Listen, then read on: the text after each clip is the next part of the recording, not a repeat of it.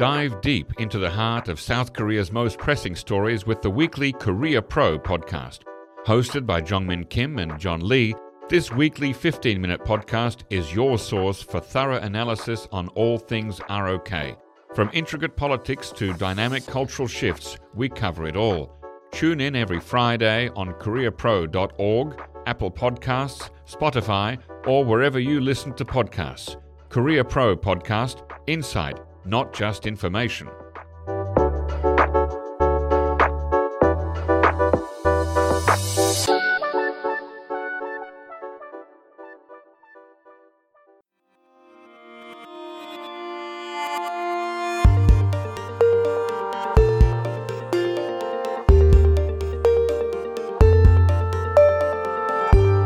Hello, listeners, and welcome to the NK News Podcast. I'm your host, Jacco Zwetsloot, and I'm recording this short pre interview interview on Tuesday, the 23rd of January, and I'm in the studio with Colin Zwirko. Colin, welcome back on the show.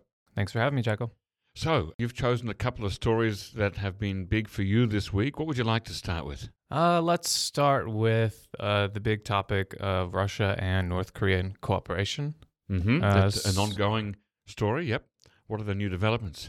So last week, the the North Korean Foreign Minister Choe Son Hui went to Moscow Ah, yes. to have a series of meetings with the president Vladimir Putin Mm-hmm. and also with uh, her counterpart uh, Lavrov. So right. what I thought was pretty interesting about this was obviously I we didn't really expect much explicit to come out of these government statements readouts Right, because previous meetings, even when, when Lavrov went to Pyongyang, we didn't really get a very long statement. It was it was general platitudes and niceness, and Yeah. we'll work together, that kind of thing, right? Yeah, but Yeah. they're they're really not hiding anything when it comes to the optics. I mean, North Korean state media didn't really post that many photos of the event, but obviously Russian media they had pool reporters. These people aren't, you know, under the thumb. They're able to kind of report as much as they I don't know. Anyway, but so there were photos of these meetings and Yeah. in the meeting with Choe, the DPRK foreign minister, and Putin, Yep. there was a small table and at the table was just the ambassador Mm-hmm. uh, the North Korean ambassador, the tra- the translator, interpreter, and then the top weapons official in all of North Korea. Ah. So this was who's at the table with Choe, and it, it it screams that the one of the top topics of the day with Putin was weapons cooperation, weapons trade, and I think this is quite interesting. The Mhm. fact that you know they're not hiding this. Although at the same time, consistently for several months, both countries have denied any export, sales, gifts, donations of weapons, one way or the other, right? Yeah, I, I think they're just playing the the card of just political straight denial while Right. not really trying that hard to do. I mean, they're trying to obfuscate the the trade Yep. in some ways, but But these denials become less plausible once you have the top weapons person sitting at the table uh, at a meeting with Putin, right? yeah, this was Jo Chun Yong, the munitions industry director Uh-huh. for the party. Wow. And then another thing that was really interesting, and I'm, I apologize, I don't know who was first to discover this, but an RIA pool reporter, uh, photographer, took a photo of a piece of paper that the interpreter for Choe was holding. And on Ah. this piece of paper, in the high res version, I saw this on Yonhap and RFA. Yep. They zoom, you zoom in on the piece of paper, and it has a list of Russian space related places for visits, quote unquote. I guess for a future North Korean delegation. Wow. So this is like a machine factory that produces rocket uh, machinery, uh, rocket equipment, rocket parts, and a space research center, stuff like this. So space cooperation is also on high, and obviously that's where Putin met Kim at a space launch center. Yeah. So they're barely trying to hide that part that they're cooperating on space, on aerospace technology. Hmm. Okay. Uh, uh, do you know if, if any uh, Russian journalists that were there were they able to to give questions to to Madame Chair? That I'm not sure of. I didn't see reports like that, but it's it's possible. Mm-hmm. You know, she's well versed in the international sphere, so Yeah. I don't think she would be phased by a question. Right. Okay. Well, that's a uh, a development, and but we don't know any specifics yet as as to what came out of that. Right? Have, has either country released a statement? Yeah, they've talked about uh, the meetings, but also yeah, just platitudes. Mhm. And the the Kremlin spokesperson Peskov said something like, "We will be working in quote unquote sensitive areas." So oh, you know they're once again just barely trying to hide Yeah. the sanctions busting activities, and also talking about Putin's visit to Pyongyang, which we expect to happen, you know, sometime this year. But date is not set, but that will likely happen. And they're obviously still talking uh, about a lot of very sensitive issues. So that will require another meeting if they want to kind of go to the next step or move beyond what they agreed to last year. So if you if we go back contextually to uh, to last September when um, it was it was Lavrov wasn't it who went to the uh, the parade in, in, in Pyongyang? No, no, sorry, beg your pardon. It was, it was Shoigu, the uh, the head the of the defense the, minister. the defense minister Shoigu who went there, and then Lavrov went later. So th- there've been, there've been now um, I guess half a dozen high level meetings between North Korean leadership and, and Russian leadership over the last six months. yeah, and a lot of secret flights of uh, Russian military flights going into Pyongyang. Right. We've reported on a few of them, and a few of them have just happened that weren't caught in real time. So these these types of delegations, this military talks at a maybe a mid level, they're Yeah. still ongoing all the time. And it, it, I just keep wondering, you know, how how it is that we haven't seen any high level meetings between Chinese and North Korean leadership in all this time. It just seems to be Russia and North Korea, Russia and North Korea. And we know Yeah. that uh, that Xi Jinping doesn't like to be upstaged, you know, and China doesn't like to play second fiddle to anybody. I, I wonder when. I don't know about that. I mean, it's tough. I, I don't know if the the kind of line that you know Putin doesn't or uh, that Xi doesn't want to look like the second in line in importance to to Kim Jong Un. I don't know if that really matters that much, especially because uh, Xi has a lot more to play on the Mhm. onto on the international stage in terms of reputation than Putin does. But I think they will meet sometime this year. It's You- not. when you say they, you mean Xi and Kim? Yeah, that, you know that's just because trade is growing Yeah. between the two countries after the post-COVID situation, like rebounding. There are delegations going all the time between the two countries in the last couple of months. So I think that it just depends. I don't know if that means the leaders have to meet or not, but definitely there's no kind of uh, issues between the two countries just because of what they're doing with Putin. Right. Yeah, no, no, that's true. Yeah. Okay. Well, uh, that's great. Thank you. Uh, keep an eye on that and, and keep us updated. What's another story you'd like to talk about this week? I mean, we could talk a little bit about the maybe the fallout from this unification, this decision by Kim Jong Un to abandon the idea of peaceful unification with South Korea. Right. That's certainly a, a big big topic since the speech on the 31st of December by Kim Jong Un. Yeah, and then he talked about it at the at an Supreme People's Assembly session maybe a little over a week ago. Mm-hmm. And so just in the last week, we're kind of just seeing how this has moved into action. So in North, Mm. in North Korean TV, quickly after he said in a speech at the Supreme People's Assembly that we need to get rid of references to unification in our propaganda. We need to get rid of, we need to redefine our borders and the Constitution, stuff like this. Mm. So then immediately after that, in the next couple of days, you see state TV starting to not. They used to always color in the whole Korean peninsula Yep. as that's our country, Right. and then quickly starting to draw the line at the real border of the country where South Korea begins, and Wow. now it's only the North. The actual, as we know it, the North Yes. Korean territory is the only thing being colored in now. Hmm. So that's just a little thing that where you can just see them putting it into action. And we ex- they also declared they would knock down the unification monument They did, uh, which is on the way from uh, from Pyongyang to uh, to Panmunjom on the on the big highway. right just south of the of the city, the Mhm. big arch with Yeah. the two. Yeah, they said they're going to knock that down. It hasn't been knocked down yet, I don't think, according to satellite imagery that I've checked in the last couple of days. And then they're also going to destroy the irreparably, quote unquote, destroy the railway, the joint railway at Gee. Kaesong. I mean, who knows? Maybe they'll blow a, a crater into it, but they can always repair that. Um, I don't know how you irreparably. Anyway, so we're just kind of watching to see how much they go in this direction. But I, uh, just as a reminder, last year they were doing a lot of this already. Hmm. Obviously, in 2020, they knocked, they blew up the liaison office in Kaesong. Right. They've been knocking down all the South Korean assets At in, Kumgang. in Kumgang Yeah. which you know they the South Koreans reasonably abandoned more than a decade ago, I think. Yeah. Because not that much chance of getting it back. But so it's not a lot of it is symbolic, a lot of it is not new, but it's you know, it's moving forward and so we're keeping an eye on it. Wow. Okay. So uh, yeah, really putting words into action there, and that the demolition of that arch of the the two women touching hands across the uh, the highway that that will be a, a, a symbolically big thing. But I don't know what it'll mean to North Koreans. But it'll probably be, it'll have more resonance, I guess, in South Korea than uh, within North Korea. But changing the map is is a big big deal, isn't it? Yeah. I don't think I've ever seen anything like that before. I mean, even in South Korea, you know, if you um, go to any any uh, classroom around the country and see a map of Korea, it's a map of the whole Korean peninsula. You never see a line there where the demilitarized zone is cutting the nation into two. So a recognition of that de facto border would be a big change, I think.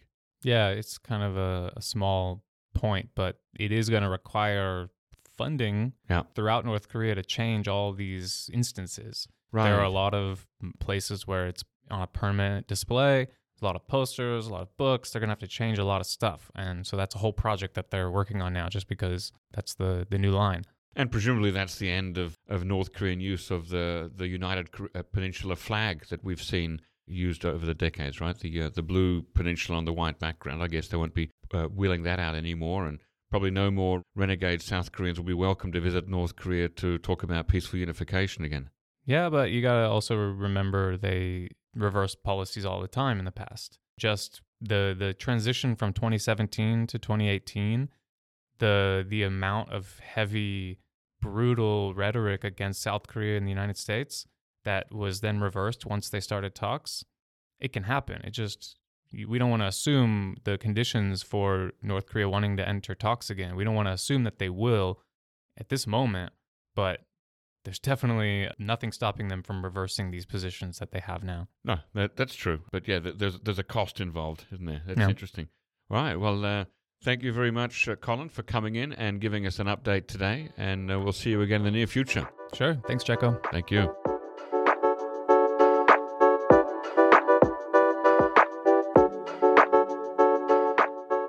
Get to the core of Korean insights with Korea Pro's exclusive Seoul event series.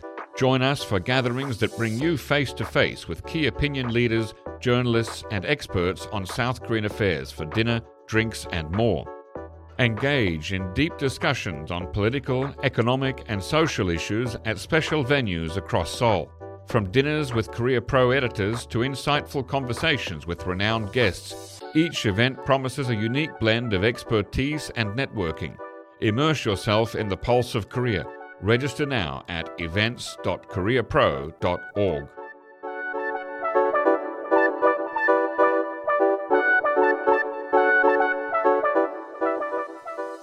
Okay, welcome back. And joining us for our long interview today, we have Chun Sujin, who for 20, for over 20 years has been staff writer in both Korean and English for JoongAng Media Network. That's at the JoongAng Ilbo in Korean and JoongAng Daily English newspaper, where she's had the honor of several awards and scoops for features that she's written.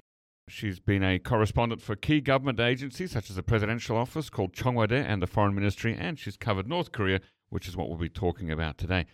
Sujin, you and I have something unusual in common. We've both studied at Yonsei and Korea universities. Wow, we are the betrayers. For we are each. the betrayers. Yes. I, I never went to a single Goyon or Yongo sports event. I have no interest in sports whatsoever, as regular listeners will know. Did you ever go to any of those events? You know, I used to go every single year. Wow.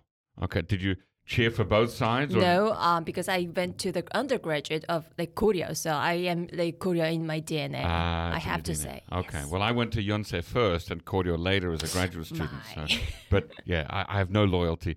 Uh, so, how did you first end up writing a news story about North Korea?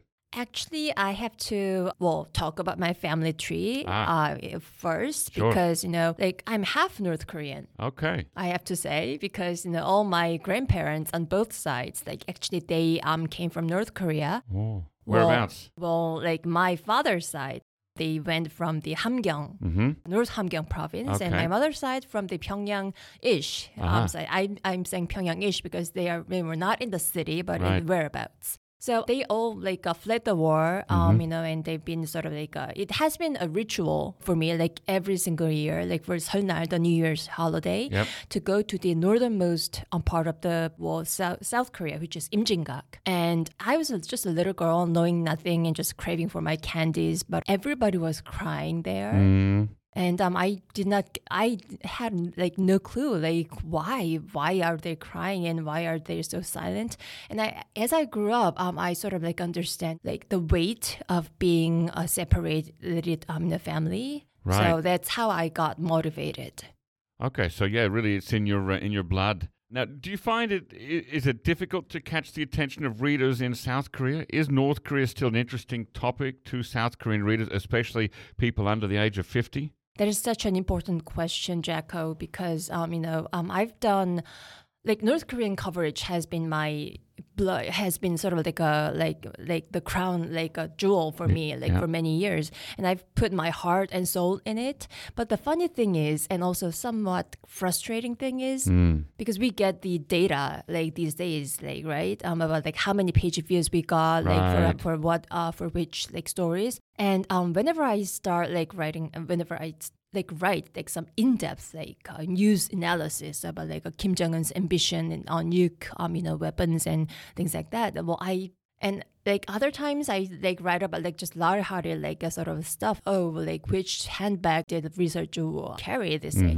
And surprise for the latter on researchers like handbag gets like much much more page views. Right. So that is a, a bit frustrating, but I, actually, you know, that's sort of like a, I think that at least people are interested in North Korea still. Or are they interested in celebrity culture in general, and then Ri Sol-ju simply becomes one more celebrity, like a K-pop star or a Korean drama or film actor, and you wonder, well, what kind of bag does I don't know Hwang Hae-kyo have, or or you know what kind of sunglasses does Lee Byung-hun wear? You know that kind of thing. It's part of celebrity culture. Yes, that is very true, Jacco. And um, on well, on top of that, I'd like to just like think that well, they are the celebrities, and there are celebrities from a weird world, right? From Pyongyang, their hermit kingdom, and well. Like so-called brothers and sisters in the past, from the past. So Right. I think that sort of like adds a little exotic sort of flavor. Ah, yeah. So it's it's near and far at the same time, familiar and exotic.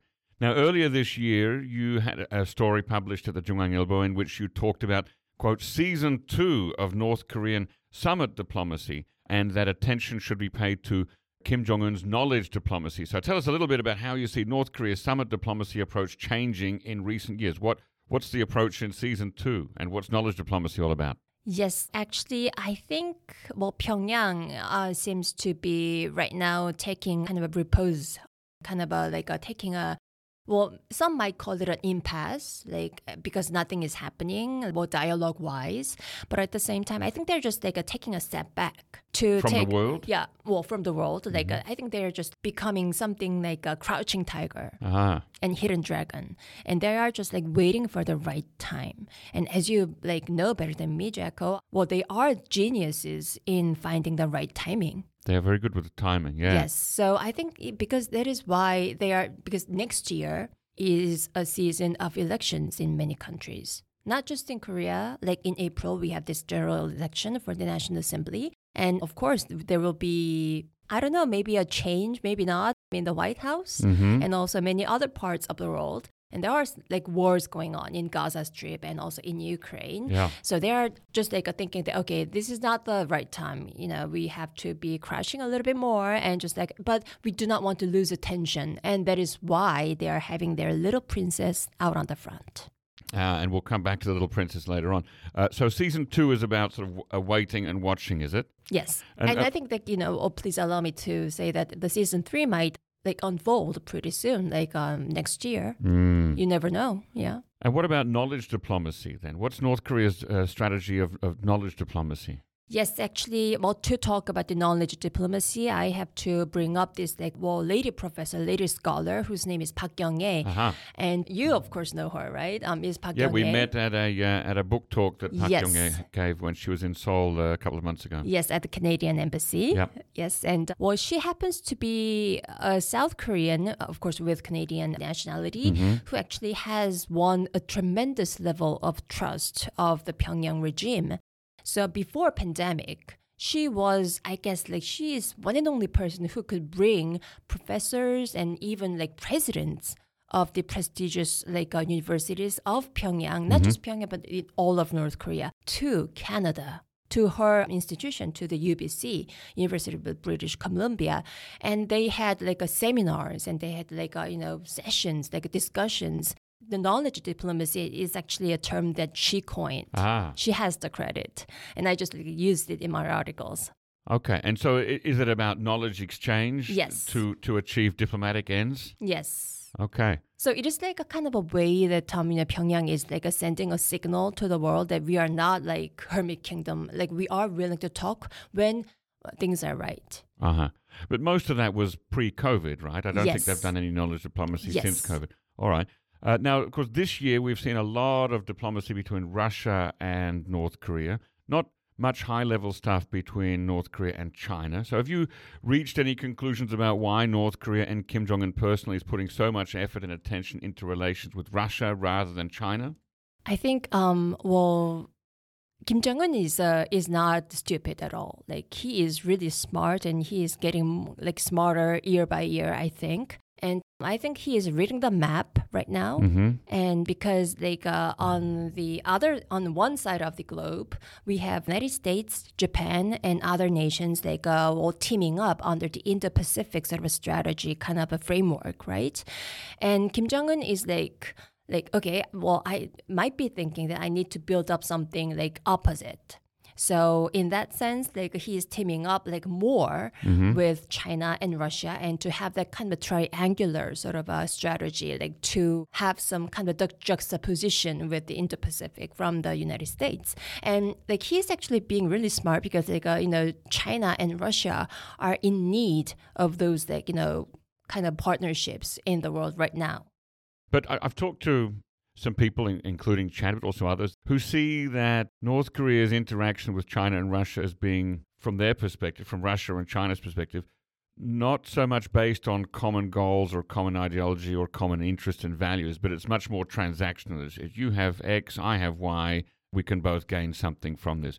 Whereas a, you know, the, the, the Western style alliance and coming together and cooperation is more based on ideas of this is how the world should run, that kind of a thing. Yes, I do like agree 100%. I've talked to just 10 days ago, I sat down with this like high level incumbent, um, you know, diplomat whom I cannot name here. But um, he A said Korean the same diplomat? thing. Yes, a Okay. Korean diplomat who actually meets with the president like, on a regular basis. Mm-hmm. And he told me the, quite the same thing. And I actually I completely agree with him. We'll actually talk about this like uh, Kim Jong Il's um, Mm. and sort of a, a kind of will. Um, I mean, I'm sorry, Kim Il Sung's will to Kim Jong Il Ah, was supposedly. Kim Il Sung, of course, for listeners there, he died in 1994. Yes, thank you for that. And um, he actually, well, apparently told Kim Jong Il, the second leader of North Korea, that never ever trust China. Ah, okay. Because China and North Korea, I think they are like sort of utilizing each other. I think they are sort of like teaming up, Mhm. but they are not, not like, you know, giving their hearts and soul to each other. All right, It's kind of a partnership. It's not like marriage. right, okay. So it's a yeah, it's a, a, a transactional partnership. Yes, exactly. Now, this year has seen an increase in trilateral coordination and cooperation between the US and South Korea and Japan. And as you reported, North Korea is very much a top priority for these three countries. Now, I saw in an article that you wrote that an Indo Pacific strategy report published more than a year ago by the South Korean government somehow ended up on the desk of a US State Department official and served as a catalyst or a starting point for the trilateral summit held at Camp David last August.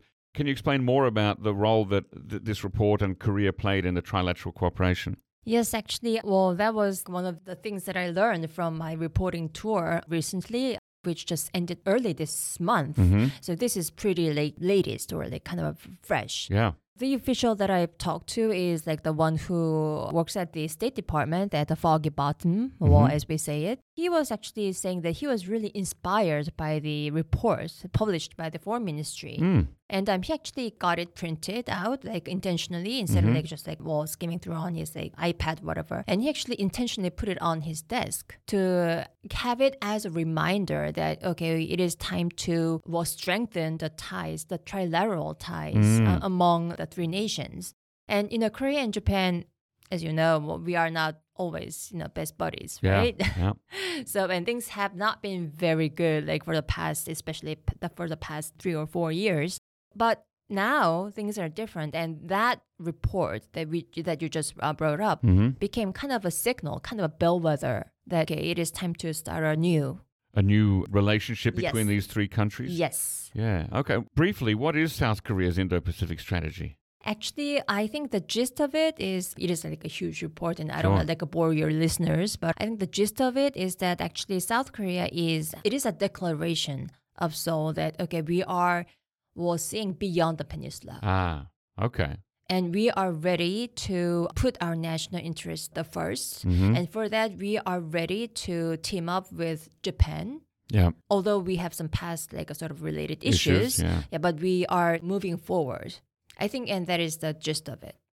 Now, earlier this month, you also reported that the U.S. ambassador to Japan, Rahm Emanuel, spoke to reporters. I guess you were there, and he said Very interesting conversation. He said even if there are changes in the Korean National Assembly with the election coming up next April, or changes in who's in the White House after the U.S. presidential election in November next year, the trilateral U.S. Korea Japan cooperation will not be shaken because it's embedded in the new DNA of diplomacy. hmm Tell us about that and how he could be so sure. Yes, actually, it is our job, Jacob, to be skeptical, right? Right. As a reporter. Yeah. And that reporting tour, tour that I just like mentioned, and the conversation with um, Ambassador Rahm Emanuel took place during that reporting tour. Uh-huh. So before I got on the plane en route to first Washington D.C. and then to Tokyo, I was really skeptical about this trilateral sort of a you know mm. um, partnership. I have to I have to be really honest with you. Yeah, a lot of people are. Yeah. And, especially skeptical about the durability of it. Yes, actually, sustainability or mm-hmm. durability. Well, so I was like, okay, Camp David was really nice. Mm-hmm. Well, things were perfect, but that was the summit diplomacy. Yeah. And as you said, the durability is the key issue. And I was really kind of really skeptical, and I was taking everything with a great, a big, thick salt. Mm-hmm. But I, I talked to, I did some counting last night, and I talked to like 40, more than 40 government officials and more than 12, 20 like scholars, like the From record. different countries? Yes, from different countries Okay. in DC and also in Tokyo and also in Seoul. Okay. And I was really kind of a well, I do not want to say this as a reporter, but I have to say I was convinced that okay, this is something serious. This Mm-hmm. so is this yeah. is a, it, it, it has some depth, does it? Yes. This new Yes. relationship? Yes. And actually, I sort of like uh, thought that while talking to some, not politicians, but some like uh, business people Mm-hmm. and some like uh, IT related people. And they were sort of like seeking ties and partnerships with, well, in terms of like quantum physics. And Oh. some economy kind of uh, related sort of discussions. And, and that was like being done in the trilateral sort of uh, framework. Mm-hmm. That is really smart thing, right? And they're not just like politics because politics can be so fragile. You know, good things can be changed just like that. Yeah. So, but they are sort of like embedding it really into many parts, many layers of the society. And I think that it's sort of like got me sort of thinking that okay, there might, there might be some sustainability issue being built. Okay, so you think that it, could last longer than the uh, the current election cycle? Well, I mean, we we can't call it a, a three way alliance at this stage, but do you think that somewhere down the track it might become an alliance? You mean the trilateral? Yeah. I think I think it is a little early for me to say Mhm. um, anything because you know things about the past between Korea and Japan are uh, you know they can be really well they they can change everything Mhm. and actually well, we have some court rulings related to the forced labor issues and I think like the Korea and Japan sort of a bilateral is a really a key factor for me to be able to say anything Right. yeah Right. Well, uh, we we've seen how political winds can shift here in Korea and also in Japan, and Yes. that uh, things have been put aside can sometimes become the the focus area all of a sudden. So we have to keep watching to see how durable, how sustainable this new relationship is, and whether the United States is uh, interested in it and able to keep both Korea and Japan talking in, in a in a constructive way. I noticed in, in reporting this, you quote our former podcast guest, Markus Garlauskas, who said something. he, he introduced a phrase that was a new phrase to me called the turkey paradox. Yes. What is that turkey I paradox? love that para- turkey paradox thing that he brought up, and I learned a lot. But um, um he was sort of like explaining um Mhm. that there's turkey and We're like talking about the turkey, the bird, right? yes, the bird, Not, yes. Not the country. Okay. Yeah.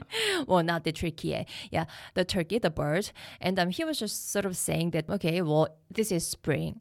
The turkey is happy, and the farmer is feeding the turkey legs, and um, he's taking it so seriously. And like turkey is like the farmer's like a like kind of a treasure. Mm-hmm. So Turkey sort of like a, gets like a well, he, uh, I mean, he or she, the turkey, Yep. it sort of like uh, grows them some respect and trust for the farmer. Mm-hmm. But the farmer has an op- like a purpose, right? But the turkey knows nothing, and the turkey sort of like uh, gets like a trust. Okay, everything will be fine like uh, tomorrow as well. But the tomorrow happens to be the Thanksgiving day, Mm. so the farmer gets The farmer kills the turkey Yes. and eats the turkey. Okay. Yes. And so this is obviously an analogy in Markus Garlauskas' analogy. Who who is the turkey? Actually, well, he was just sort of saying that the North Korea, well, is he was not just like uh, pinpointing any like specific Ah. like a stakeholder, but um, he was just saying that you know if we just like keep thinking that North Korea will be just North Korea, you know, we might be in danger. Ah, so, so- Mm-hmm. if we get so accustomed of like a North Korea being just North Korea, just like a well shooting missiles or like a, but not giving any kind of a really lethal kind of a danger to Mm-hmm. the world and just like a, let North Korea be North Korea, it might be really sort of something dangerous for the world. Okay. So it's, it's an analogy about the, the dangers of complacency and yes, uh, and, and yes, and exactly. thinking that uh, yesterday was okay, today is okay, so tomorrow's Tomorrow going to be be- okay too. But Yeah. tomorrow maybe not be mm. okay. All right. Now, last year in in August 2022, you published a book called North Korean Women in Power: Daughters of the Sun. Was it only published in English, or is there a Korean version too?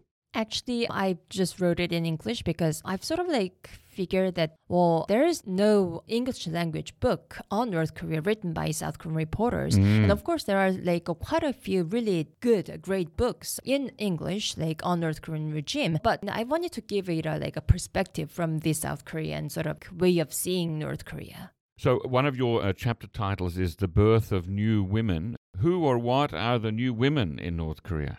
Yes, actually, I think to talk about the term new women, I have to go back to Mr. Kim Il sung, you know, the founder of the regime. Yeah. And while like doing a research for the book, it was like sort of like my nerdy kind of thing to like dig everything that I could read from the speeches, Mm-hmm. from the old time speeches that Kim Il sung made. And that was from his one of most speeches to women. Ah. And he was saying that well, it is a time for new women who actually um, should be treasured more by the society. And he was actually saying that you know, women should be working and women should be the mothers of the revolutionaries. That sounds like a double burden. right? Yes. Working with a job and being the mothers of revolutionaries. But actually, come to think about it, Jacco, like uh, that was a time right after the war. the Korean War. Yes, the Korean War. Yeah. And actually, before Korean War, well, of course, we had this colonial period. Um, Mm-hmm. But before that, that was Joseon Dynasty. Yeah. And Joseon Dynasty did not actually give much freedom, like let alone the well, prestige to women, right? So women in the peninsula were sort of like not treated equally. Mm-hmm. We all know that, right? But Right. like uh, we have this like just imagine uh, you are uh, just like average Jill Yeah. living in Pyongyang, and you have this new leader saying that okay, we should treat you with more respect, and we are now calling you a new woman. Ah. How would that feel? right. I think that was really kind of smart.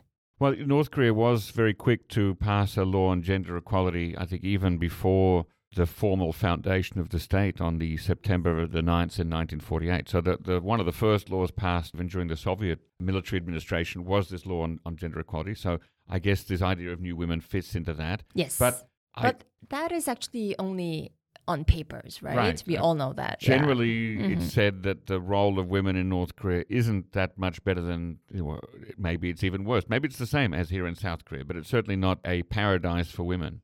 It is not. But actually, when I was uh, writing my master's degree at Yonsei, Ah. uh, oh, oh, I'm sorry, at Sogang, this is a different university, but Okay. but um, I did like the master's degree on North Korea, and I actually for the like paper, Mm-hmm. I interviewed more than a dozen like North Korean defectors Uh-huh. who are all women Yep. and who uh, were the college graduates. And actually, they told me that they actually did not have that sort of a freedom or respect in North Korea.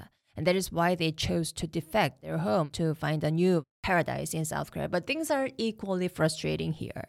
And I always like say that um, you know, North, in North Korea, women are the ones like who actually have to bring home the bacon and also cook them. Mm, right. So, So it's a double burden, as you said. Yeah. burden, yeah. Yes. Now, in your book, you focused on Kim Yo Jong, the younger sister of Kim Jong Un, and Ri Sol Ju, wife of Kim Jong Un, Choe Son Hui, now the foreign minister, and Hyun Song Wol, both uh, a singer and a de facto political uh, protocol officer. yes. When your book came out, it was still a few months before Kim Jong un's daughter was first brought before the public in November 2022.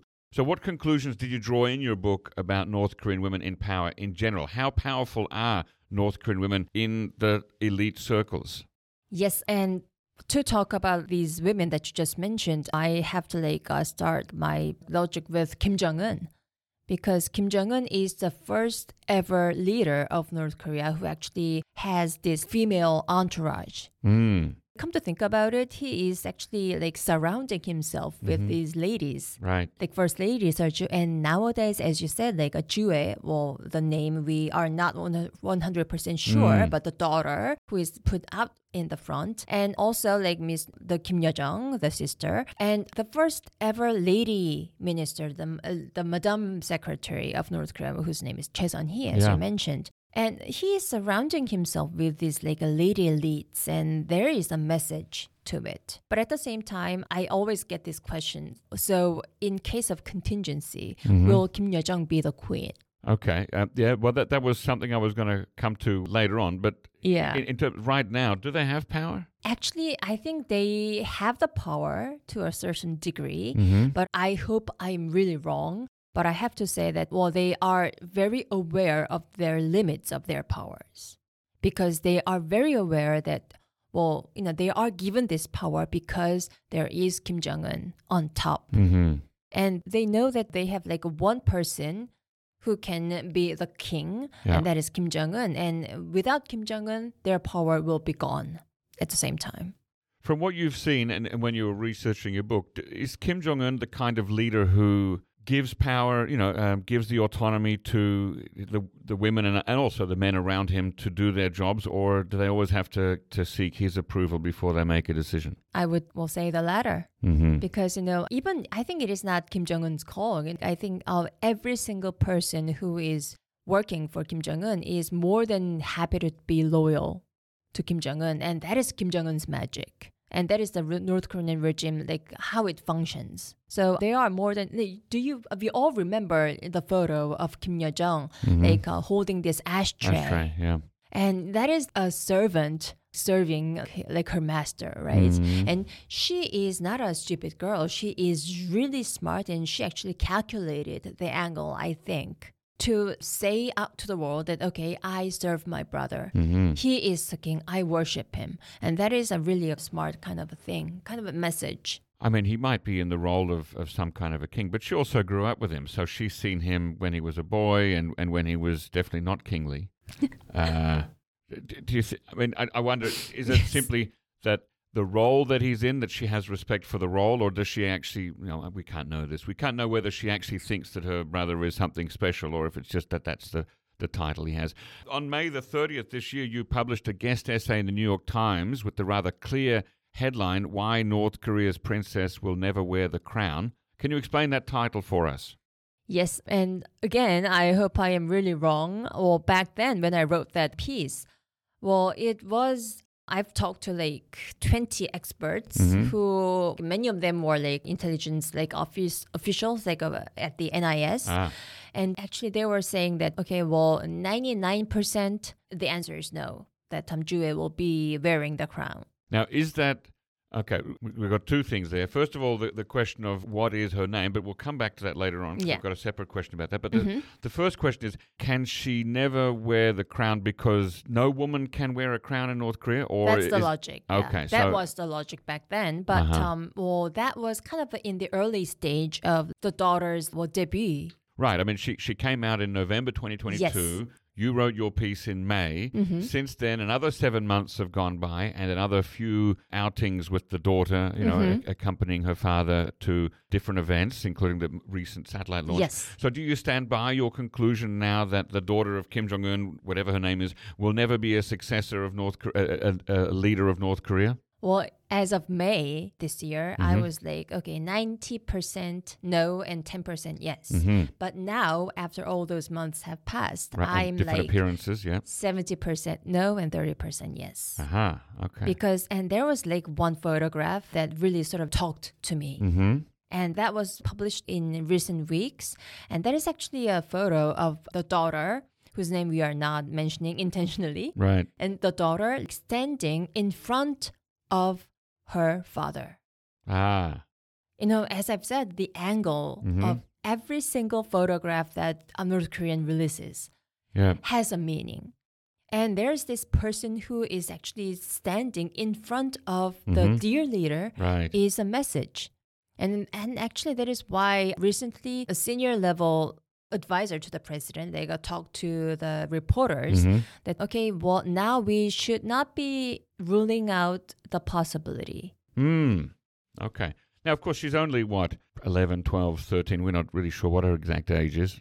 Her name and age are a bit of a mystery. Right. Um, but these are things that priming a successor takes some time. Kim Il sung spent decades to get Kim Jong il ready.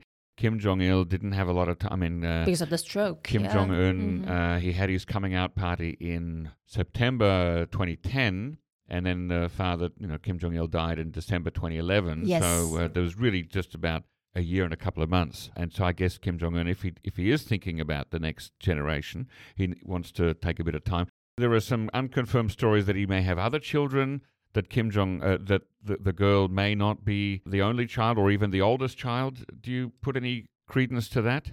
Yes, actually, I do agree. And I've talked to quite a few people who are really well informed. Mhm. And some of them told me, well, if I just like sum up everything and Yeah. just digest it, I have this conclusion that there might be three children in total, at least. Mm, okay. And Jue, uh, well, I'm sorry, the daughter Yeah. would be one of them. Mm-hmm. And well, the person who is really like who meets with North Korean senior level people on a regular basis told me that um, there are two sons and one daughter. Okay.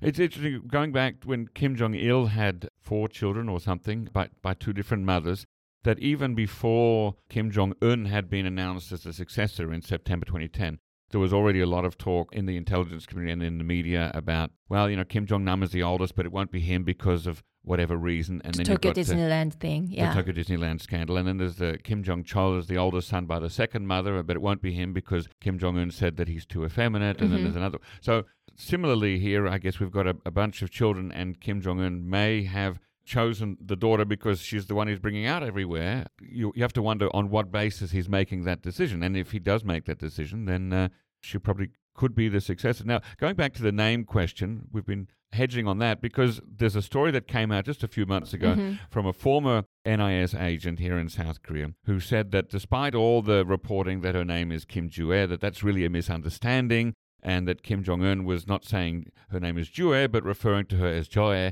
Uh, and that her name is really Kim Un Ju. What do you think about that? Is it likely, given all the reporting about, for example, people who had the name Jue had to change that name because it's too similar to the daughter? You know, I personally think that, well, given the circumstances so far, I think like uh, Jue is like uh, I would like uh, my vote uh, give my vote to Jue. okay, Uh, but at the same time, you know, I have to be cautious um, because like uh, when Kim Jong Un first came out, like Mhm. everybody was spelling, well, including was myself, Kim Jong Un. Yeah, And that is actually because of this, uh, well, a Japanese um, a cook named uh, Mr. Fujimoto Kenji, And- yeah, who was Kim Jong Un's favorite, um, Mhm. and of course, like his father's favorite, to cook in Pyongyang.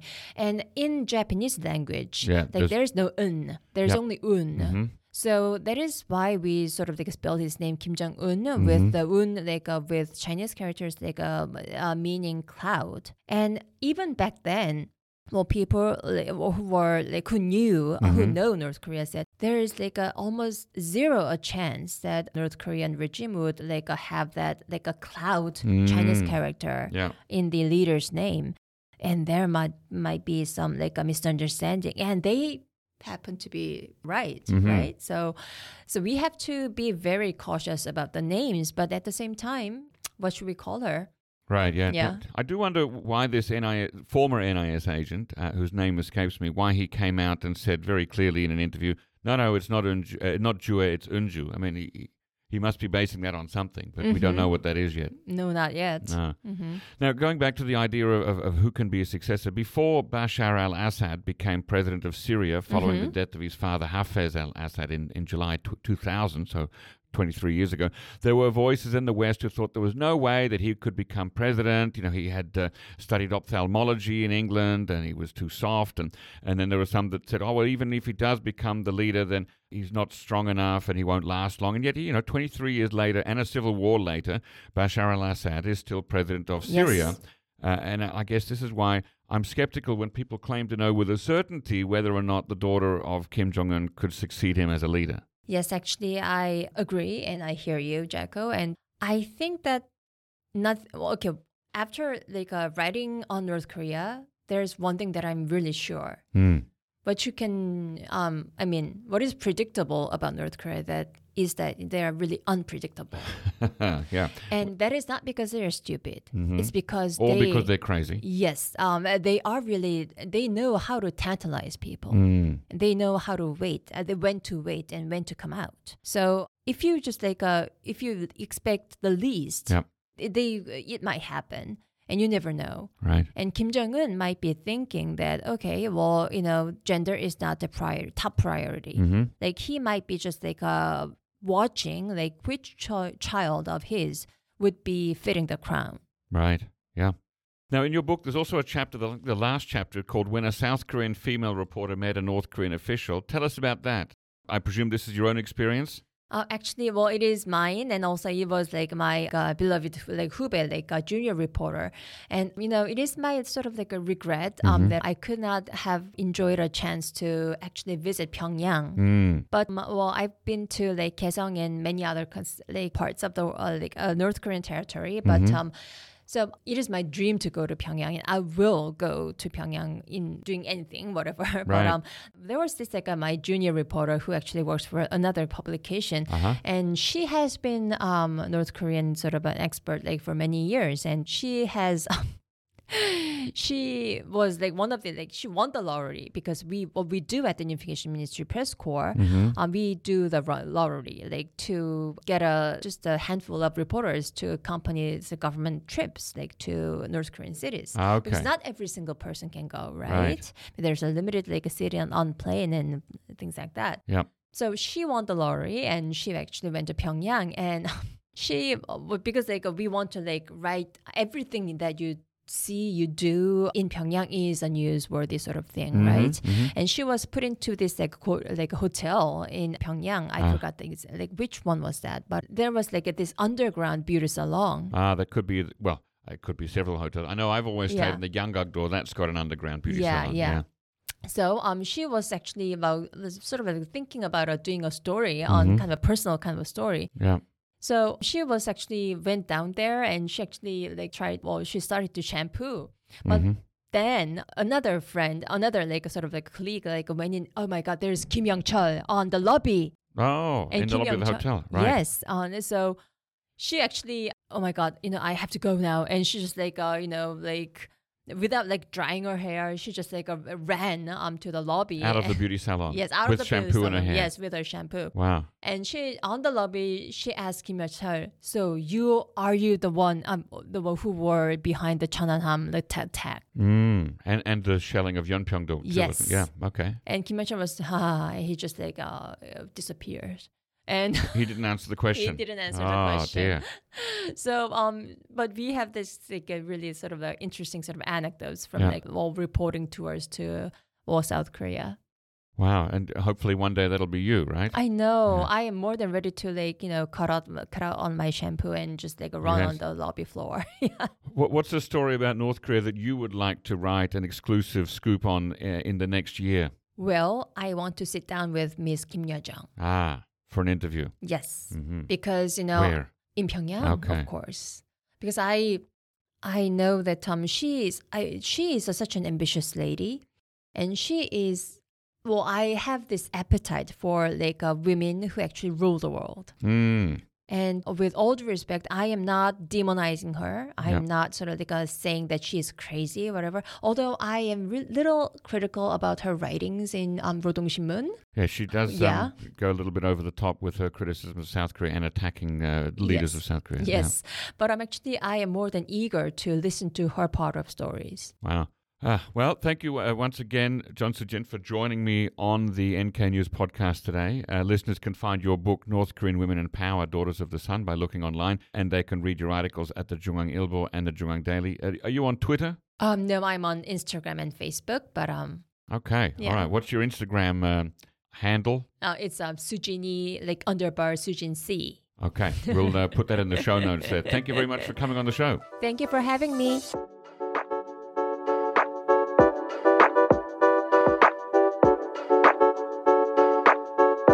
Navigating the dynamics of the Korean Peninsula requires more than just information, it demands insight. Korea Risk Group offers strategic consulting that cuts through the noise. Our experts provide in depth analysis, risk assessments, and bespoke reports, all tailored to your specific needs. Whether you're exploring new opportunities or managing existing challenges, our insights can be your compass. To learn more about how we can help you make informed, strategic decisions, visit korearisk.com/solutions today.